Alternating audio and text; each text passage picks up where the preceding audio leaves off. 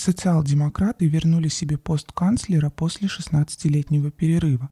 За это время качественно изменились и ФРГ, и мир вокруг нее. Если Германия Герхарда Шредера была одним из ведущих государств мира с независимой внешнеполитической позицией, символом технологического прогресса и успешных социальных преобразований, то современная Германия в определенной степени утратила эти позиции.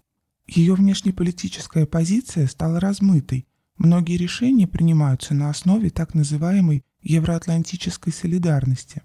Олаф Шольц вступает в должность канцлера практически на следующий день после окончания переговоров лидеров России и США и снижения напряженности для Северного потока-2.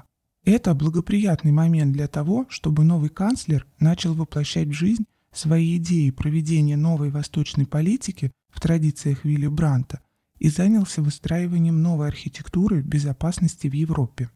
Однако не стоит забывать, что нынешние коалиционные партнеры Шольца, партия «Зеленые» и Свободная демократическая партия Германии, ориентированы на глобалистский мейнстрим и, вероятно, будут тормозить подобные начинания. Ближайшие месяцы покажут, сможет ли Шольц воспользоваться моментом, взять внешнеполитическую инициативу в свои руки и хотя бы частично вернуть Германии значительно ослабленную в последние годы геополитическую субъектность.